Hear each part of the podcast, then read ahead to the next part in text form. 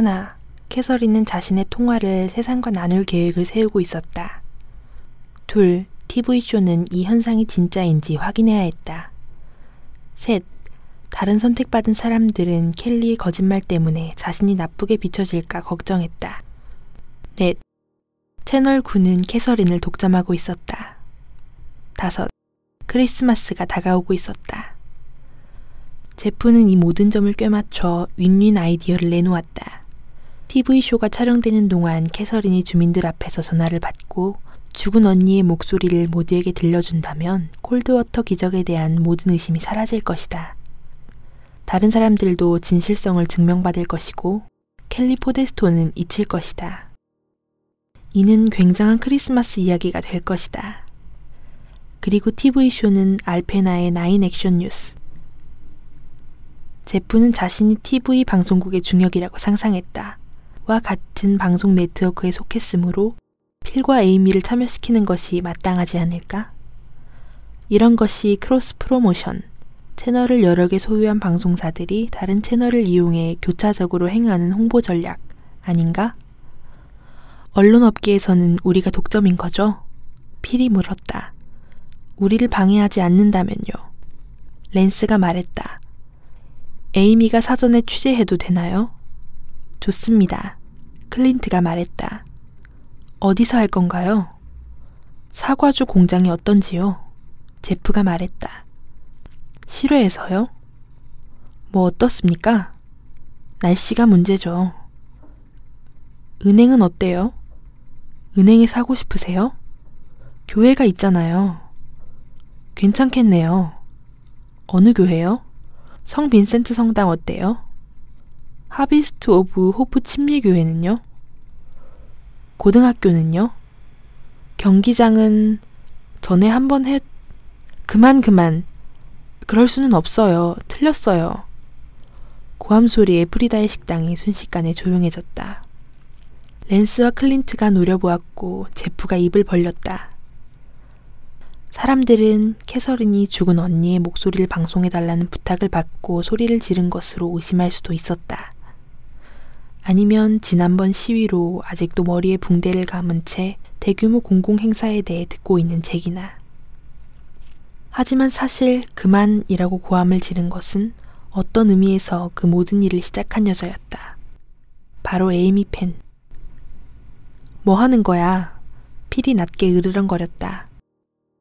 에이미는 정신이 다른 곳에 팔린 것 같았다. 그녀는 자신이 고함을 지른 것조차 깨닫지 못했다.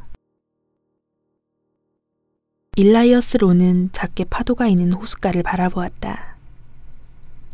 그는 그레이트 호수 끝에 서 있는 것이 좋았다. 그는 몇 시간이고 파도의 움직임에 취할 수도 있었다. 마이애미에 사는 친구는 아무리 쳐다봐도 호수는 바다가 아냐 라고 농담을 하기도 했지만 어린 시절 여름이면 호수에서 보트를 타고 수영을 하던 일라이어스에게 호숫가를 찾는 것은 마치 순례와 같았다. 금요일 아침 그는 북쪽으로 향하는 길에 몇 분 동안 여정을 멈추고 고독을 즐겼다. 어느새 물가 근처가 얼어 있었다. 겨울이 서서히 깊어가고 있었다. 그는 손을 조끼 주머니에 넣었다. 전화기가 진동했다. 그가 마지못해 콜드워터에서 구입한 휴대전화였다. 그와 설리는 5일간 실험을 하고 있었다. 그는 누구에게도 전화번호를 알려주지 않았다. 그는 액정을 보았다. 불명이라고 찍혀 있었다. 일라이어스는 다이빙을 준비하는 사람처럼 세 번 연달아 크게 숨을 쉬었다. 그러고는 통화 버튼을 누르고 말했다. 누구시죠? 3분 뒤 그는 손을 떨면서 종이에 적힌 전화번호를 눌렀다. 당신이 옳았어요. 설리가 전화를 받자 그가 속삭였다. 그가 방금 전화했어요. 누구요? 니기요. 그날 밤 워런 목사는 사람이 가득한 교회의 예배당에 서 있었다. 성경을 공부하는 시간이었다. 몇 달 전이었으면 일곱 명에 불과했을 것이다. 이제는 적어도 500명은 되었다. 오늘 밤에는 만나에 대해 이야기하고 싶습니다. 그가 입을 열었다. 다들 만나가 뭔지는 아시죠? 천국에서 내려온 음식이요. 누군가 소리쳤다. 신이 주신 음식이죠.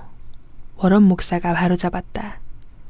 하지만, 네, 하늘에서 내려왔죠. 매일 아침. 이스라엘 아이들이 사막을 헤매는 동안의 말입니다. 목사님? 한 남자가 손을 들었다. 워런이 한숨을 쉬었다. 그는 약간 현기증을 느끼면서 이 수업이 빨리 끝나기를 바랐다. 내 네, 젊은이. 천국의 영혼도 음식이 필요한가요? 워런이 눈을 깜빡였다. 모, 모릅니다. 테스와 이야기했습니다. 그녀의 어머니가 그런 이야기는 하지 않았대요. 캐서린도 그런 이야기는 안 해요. 다른 누군가 말했다. 나는 에네시 바르와와 친구예요. 중년의 여자가 일어서서 말했다. 그의 딸에게 물어보라고 할게요. 그녀는 어떻게 죽었죠? 백혈병이었죠. 28살이었어요. 그와 언제 이야기를 해봤어요? 다들 제발요. 워런이 소리쳤다. 신자들이 조용해졌다. 워런은 진담을 흘렸다. 그의 목구멍이 화끈거렸다. 무슨 병에라도 걸리려나? 최근에는 젊은 집사인 조슈아가 성경 공부를 맡았지만 오늘 밤만은 워런 목사가 맡아야 했다. 그날 일찍 그는 타운장의 계획에 대해 들었다. 캐서린 옐린이 죽은 언니와 통화하는 모습을 TV로 방송하겠다는 계획 말이다. 온 세상이 그 모습을 지켜볼 것이다. 워런의 내면에서는 이것은 아니라고 심지어 불경스럽다고 그들 모두에게 끔찍한 일이 벌어질지 모른다고 말하는 목소리가 들려왔다. 그는 제프 제이컵이와 만나려고 했지만 그의 일정이 너무 빡빡하다는 대답만 돌아왔다. 그는 캐서린에게 전화했지만 받지 않았다. 성경은 그에게 겸손하라고 했지만 그의 내면에서 불이 났다. 그는 따귀를 맞은 기분이었다. 그는 54년 동안 이 설교단을 썼다. 그에게 이야기를 들을 자격도 없다는 것일까? 그가 아는 사람들에게 무슨 일이 벌어지고 있는 것일까? 그의 신실한 신도였던 캐서린? 그의 조언을 환영하던 제프? 캐럴 신부? 다른 성직자들? 그들은 워런이 느끼기에는 신의 것이 아닌 불빛에 이끌려 그를 버린 것 같았다.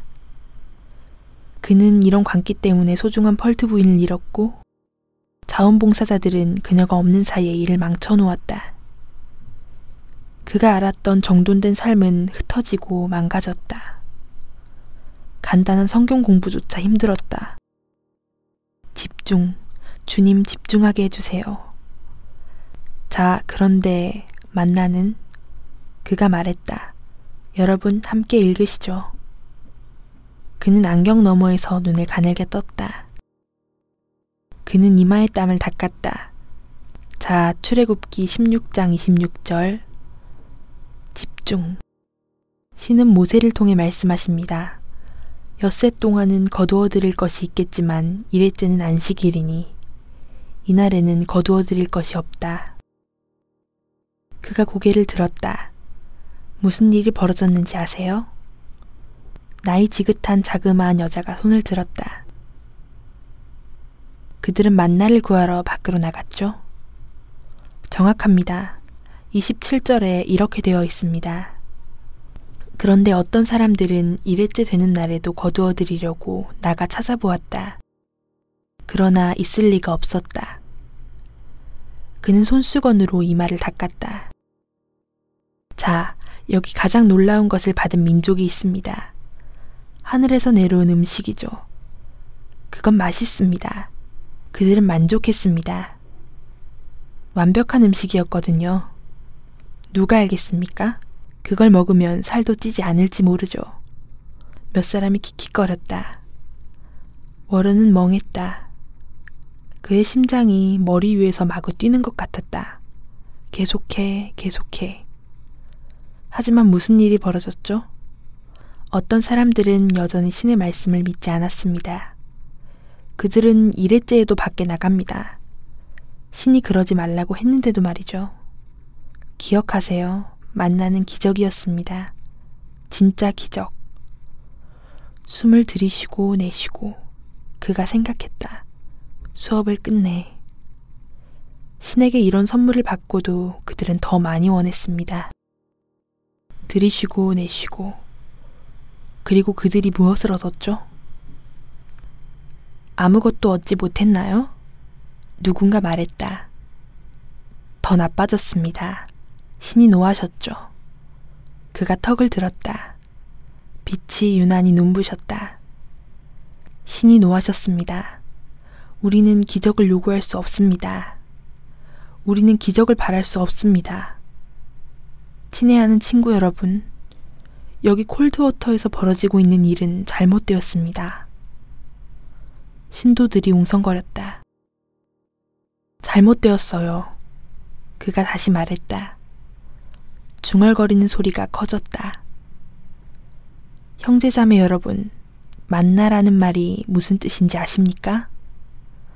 사람들이 예배당 안을 둘러보았다. 누가 그 의미를 아세요? 대답이 없었다. 그가 숨을 내쉬었다. 이게 뭐지? 라는 의미입니다. 그는 그 말을 다시 반복했다.